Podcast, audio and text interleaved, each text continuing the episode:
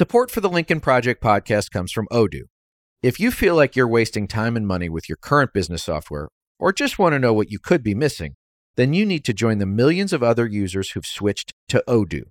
Odoo is the affordable, all in one management software with a library of fully integrated business applications that help you get more done in less time for a fraction of the price. To learn more, visit odoo.com slash Lincoln.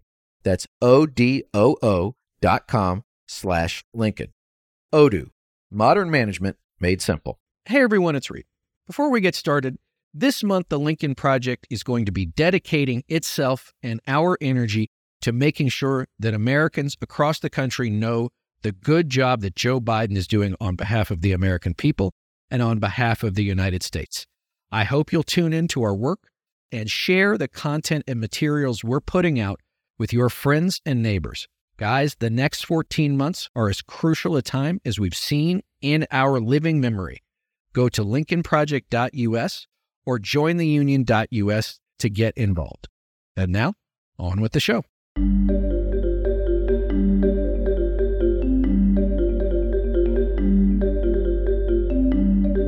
Welcome back to the Lincoln Project. I'm your host, Reed Galen. Today, I'm joined by Heidi Przybyla, an award winning national investigative correspondent for Politico. She's a veteran Washington journalist who regularly breaks exclusive reporting on the White House, Congress, presidential and congressional elections, and most recently, the Supreme Court and the state of democracy here at home. Her reporting has spanned leading newspaper, digital, radio, and television outlets. Today, she's coming to us from Washington, D.C. Heidi, welcome to the show. Thanks for having me, Reed. Okay, well, you have been in the middle of it this week, and I want to get to what's put you in the middle of it vis a vis your reporting on Leonard Leo, Ginni Thomas, the wife of Justice Clarence Thomas. But before we do that, give us a little bit of your insight on this sort of halvesy impeachment deal that Kevin McCarthy says he wants to do, but really isn't doing, and says he has the votes for, but doesn't really have the votes for. So tell us what's going on with McCarthy and the Crazy Caucus.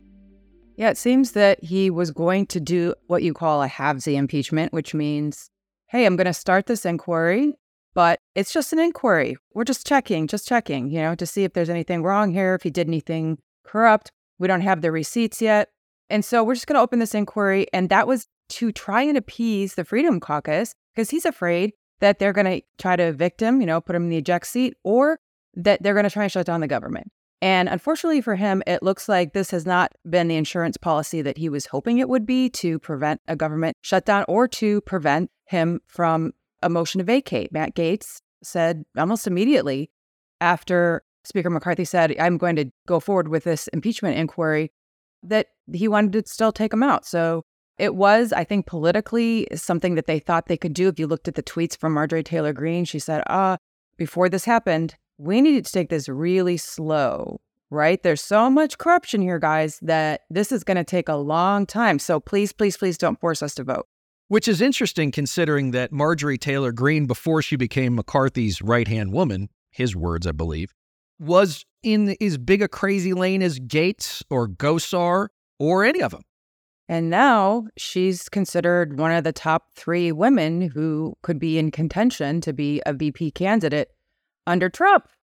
And that's because she's become the equivalent in the House of, you know, my Kevin and my Marjorie, kind of helping Kevin McCarthy. And she's become really kind of ostracized from a lot of folks in that tight knit Freedom Caucus circle because she has been willing to, you know, work with McCarthy on his agenda. So, I mean, for McCarthy, remember it took what, 15 ballots to get him to the speakership originally the likes of Matt Gaetz and these others held out until the very end. And now, again, you're right. Here we are now, as we're recording this on the afternoon of Wednesday, the September 13th. We're about two weeks away from the end of the fiscal year for the federal government. We do this every year.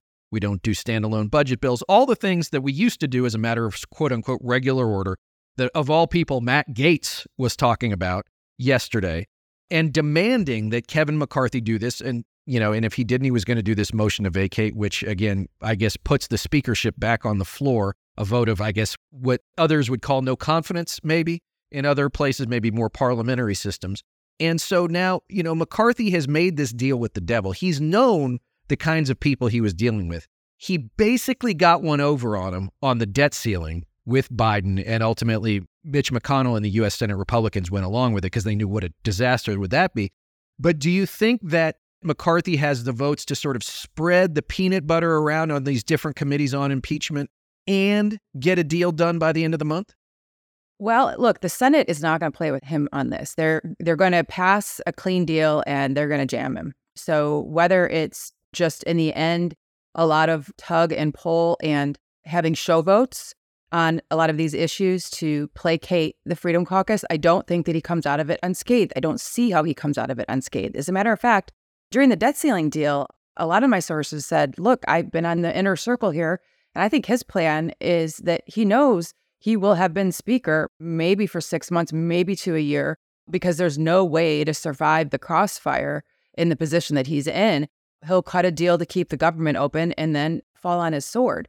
Now, they were surprised that he's lasted this long given that crossfire. And so I don't think he comes out of it unscathed. And I especially don't think he comes out of it unscathed because you already see the consternation and the response to MTG's statement, for instance, that, oh, we've fed you this information all along. We've led you to believe that we do have the receipts, that we do have evidence that President Biden took money from his son's ill gotten gains for his own personal enrichment, or that he took some kind of official policy action as a result of it when they don't have those receipts a lot of the followers of the Freedom Caucus, they believe that the impeachment should take place right now. They believe that the evidence is ample. So the combination of those things, of him not being able to deliver on these demands, these unreasonable demands to avoid a shutdown, combined with the fact that he's not going to be able to deliver because that's going to take a lot of convincing for those 19 Republicans in Biden districts. Do you think they're just going to fall over on this? He's not going to come out of this unscathed you know, it's like a, a, Don Bacon from Nebraska or a Brian Fitzpatrick from sort of suburban Philly, right? The quote unquote sort of problem solvers, right? And I saw something, Heidi, that said maybe this would be like their last swan song. Maybe they vote to keep the government open with Democrats because they're like, you know what? We're out, right? We're the last of the quote unquote normies. I don't give them that much credit, but let's just say in the context of the Republican House today, they're normal. And they'll be like, you know what? I did my best. I did as much of this as I could do. I'm not going to be the guy or gal who shuts down the government. As you said, they don't have the receipts on impeachment. I mean, you saw Nancy Mace on CNN the other night saying we have to do the inquiry so we can find the evidence. And even on Fo- oh, it was not Fox News. It was another one of the right wing outlets where James Comer, you know, the host said, "Why don't you just subpoena Hunter Thompson, or uh, Hunter Thompson, Hunter Biden. Sorry, got Hunter Thompson on the brain. He couldn't make this up. And Comer just sat there sort of blank faced. And so there's a lot of this stuff, which is a lot of sort of vaporware, right? They've been saying this, saying this, saying this, but now you've got to make the online the reality, the digital the real. You've got to go from the sort of intangible to jumping the air gap to the real world. And there's a lot of people like, I don't know about this. And for McCarthy, I've always thought, Heidi, you tell me, his real constituency is really corporate America and hyper wealthy individuals, not the people of Bakersfield, and not really his conference. It's really the donor class. Well, I'm afraid that if you talk to any House member, in fairness, I think the American people would be shocked at how much time is spent literally in the brig of having to dial for dollars. It's part of what they have to do because of how our system exists right now, which I guess would segue into our discussion about Leonard Leo. But of course, look, the donors make the earth turn here in Washington. And he's definitely beholden to that class, as were a lot of the GOP who voted for the tax cuts that they told the American people and their constituents were for the forgotten man. But Reed, as you know, those tax cuts really just went back to corporate stock buybacks. And that is probably the biggest symbol of who the constituency is there. Support for the Lincoln Project podcast comes from Odoo. If you feel like you're wasting time and money with your current business software, or just want to know what you could be missing, then you need to join the millions of other users who've switched to Odoo. Odoo is the affordable, all in one management software with a library of fully integrated business applications that help you get more done in less time for a fraction of the price. To learn more, visit odoo.com slash Lincoln. That's O D O O dot com slash Lincoln. Odoo, modern management made simple. So, listen, campaign finance, you know, it really wasn't a thing, I guess, until Watergate, right? Um, when the, you know, suitcases of cash were showing up and they were pulling it out of the safe. Go back and watch All the President's Men. Still a great movie. They tried campaign finance, right? And, you know, between what the FEC was capable of, and now you get to Citizens United. Now, I didn't know this until I read your piece, Heidi.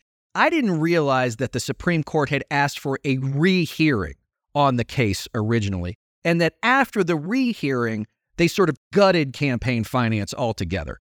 Justice Kennedy at the time said, I have grave concerns about what this will do to the legitimacy of the court, given this unorthodox process by which we were asked to decide on a narrow question about whether ads could take place attacking Hillary Clinton within 30 days of an election by a certain group.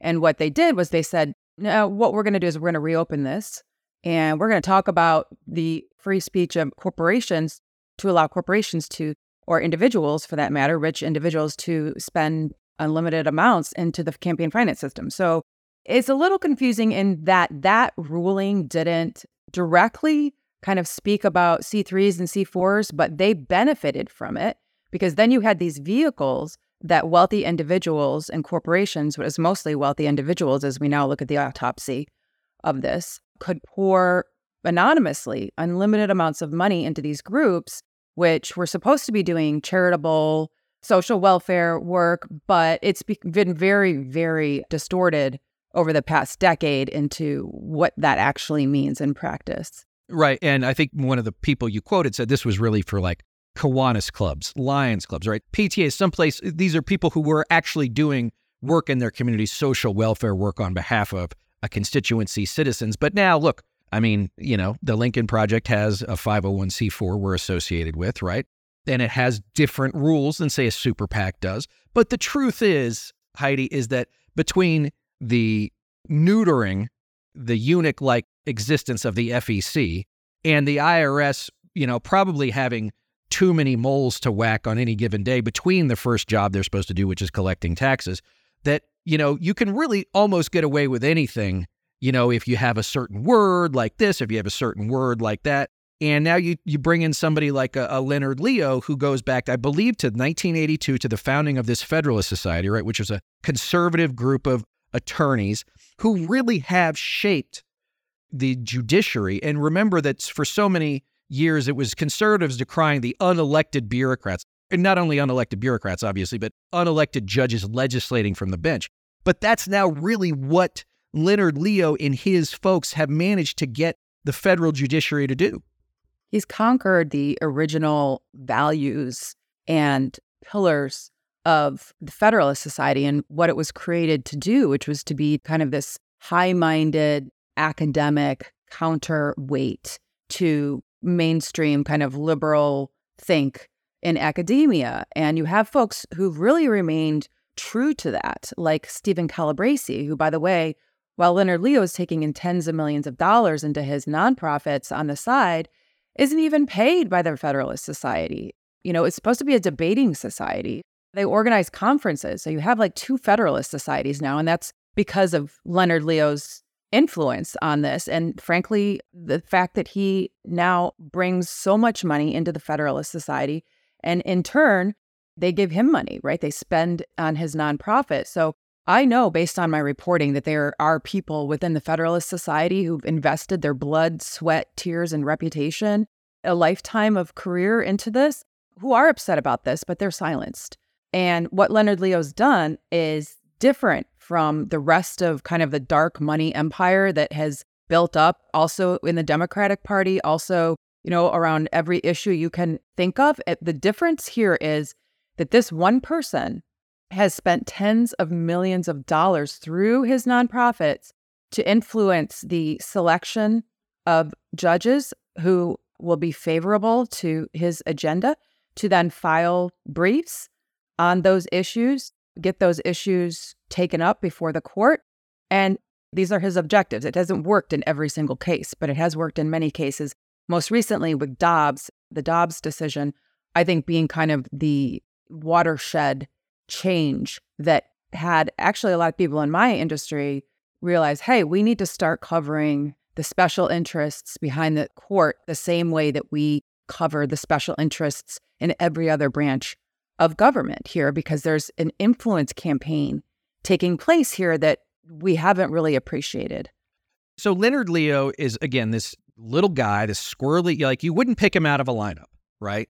At one point not too long ago, not too many years ago, he received a 1.6 billion with a B dollar contribution to his efforts, right? The kind of thing that the rest of us couldn't even imagine, right? Whole presidential campaigns will run for 2 years to try and raise 2 billion dollars. This guy gets it in one wire transfer. But now you bring in to bring Leo and the court directly together someone like a Ginni Thomas, the wife of Supreme Court Justice Clarence Thomas, where he has, you know, made sure she got paid in your reporting. You know, at one point he used Kellyanne Conway of all people as a cutout for these payments. And she has long been a conservative activist, but now that really ramped up in the wake of the 2020 campaign where she's emailing people. She's on board, I should say, with trying to overturn the results of 2020 we see, you know, Harlan Crow comes up again, right? The, I think it was that ProPublica's reporting where it's Harlan Crow, Leonard Leo, Clarence Thomas at some, you know, beautiful place in the Adirondacks or something. And so now, like, Heidi, I got to be honest with you, you tell me, but like, I don't think that just because Clarence Thomas is a Supreme Court justice and Ginni Thomas is a conservative activist, that like they go to bed and they don't talk shop. I just don't buy it.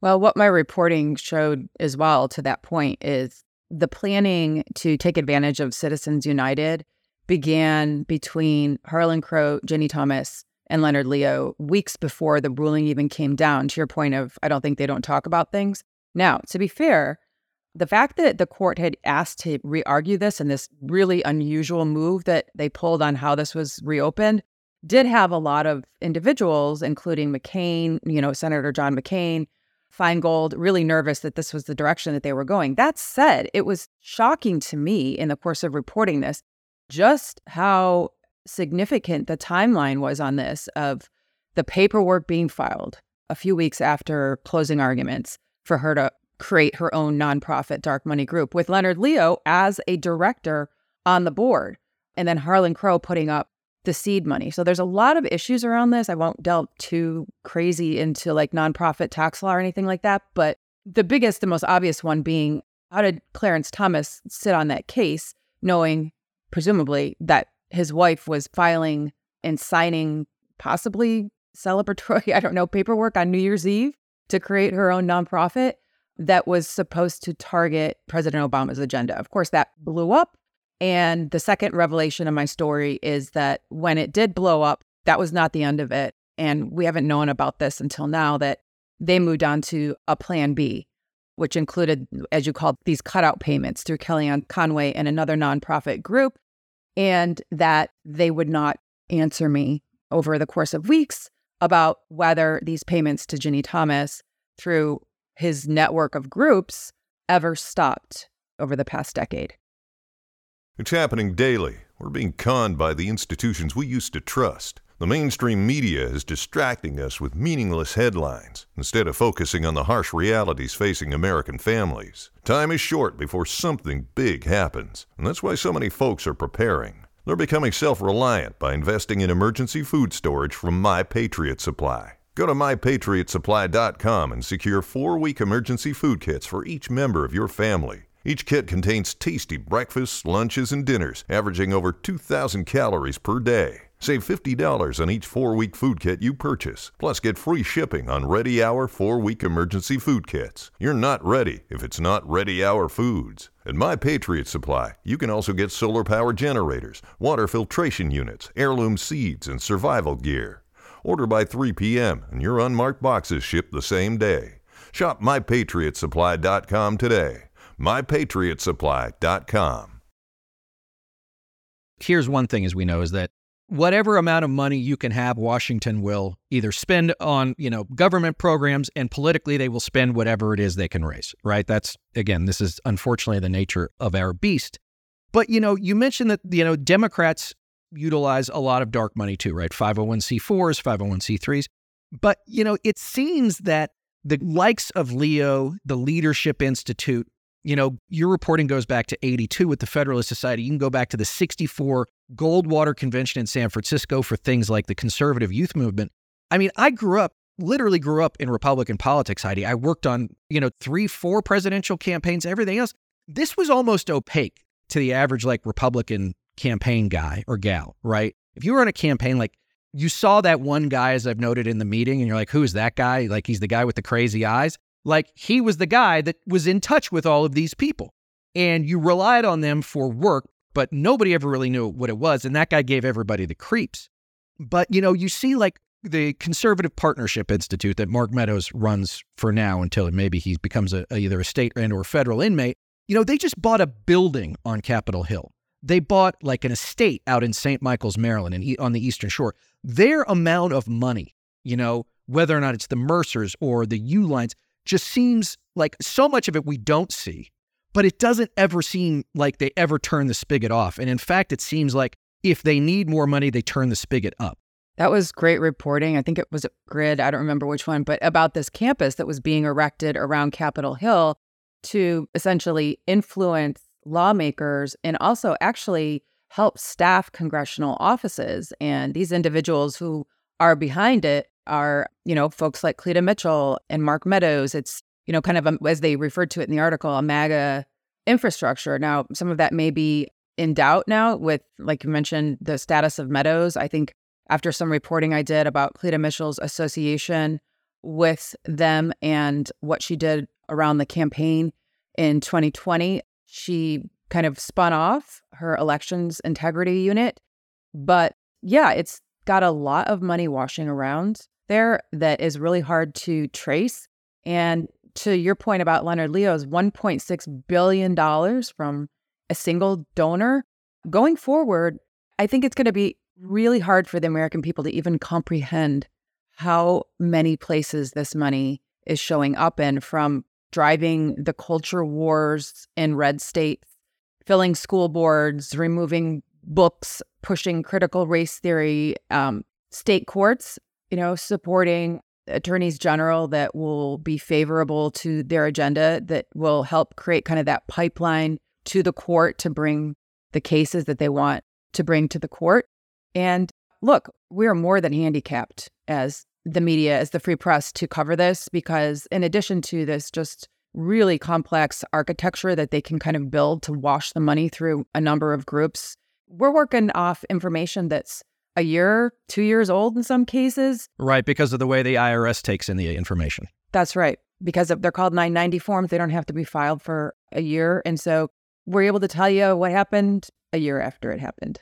And Heidi, I'll just tell you this before I get to this next thing. And I know you've got to run in a minute because you're hot on the trail. Is I went and had coffee with with a donor of ours, a very wealthy individual, and I was describing this web of things. And they said, "Could you build something to match it?" And I said, "I could take all your money, and in the next year, I couldn't keep up." This person has a lot of money, but that's how far ahead they are, how far ahead they push. But just real quick, just to give our audience, Heidi, a sense of this. So, this Project 2025 from the Heritage Foundation, it's this really wacky way that they want to reorder the federal government should Trump win in 2025, assuming he's the nominee, which I think we will. It's got an advisory board of, quote, a broad coalition of over 70 conservative organizations that's come together. Groups like American Accountability Foundation, the Alabama Policy Institute, the American Council for Trustees and Alumni, American Juris Link, right? These are just the A's in the, you know, the Defense of Freedom Institute, First Liberty, Forge Leadership, it's like they literally just got out the thesaurus, Heidi, and said, okay, what are we going to do now? We need something in Missouri. Okay, we'll start something in Missouri. You're speaking to my point here about how this money's just quickly multiplying and fanning out. You trace it, a lot of it comes back to the same donors. Like when you look at these 990 forms, you know, this is literally this is all they have to tell us. Donor 1, donor 2, and a lot of times we don't get past 5. Okay, before we let you go, what else? We're recording this Wednesday. Everybody's going to hear it Thursday morning. What else are you working on that we need to keep our eye, our eye out for? I will definitely have follow ups to my reporting on the connections between Leonard Leo and his influence over the court. I'm not going to give up the game, but I will say stay tuned that this is a space that I think right now really is very important in the broader context of protecting democracy, as I think we're all interested in doing in this country, given that a lot of the agenda being pushed to the courts are goals of a small group of activists that has been unable to do this through the legislative process or the electoral process. And therefore, I personally believe that this is a really important space to continue to produce in. But I consider my new beat to be democracy writ large. And so that's not ruling out any, you know, deep dives in the new year as well around 2024. Well, listen, thank God you're on that beat. We need more like you. Heidi Przybyla, where can we find you online? Where can we find your reporting? Well, it's not Heidi Przybyla because I bet you many people can't spell that. It's Heidi Reports on Twitter as well as Threads. And uh, you might have to try and figure out how to spell my name if you want to find me on Facebook, but good luck with that. All right. And always, we can now find your reporting at Politico. As always, gang, you can find me on Twitter at Reed Galen, on Threads and Instagram at Reed underscore Galen underscore LP. Heidi, thanks for giving me a few minutes today.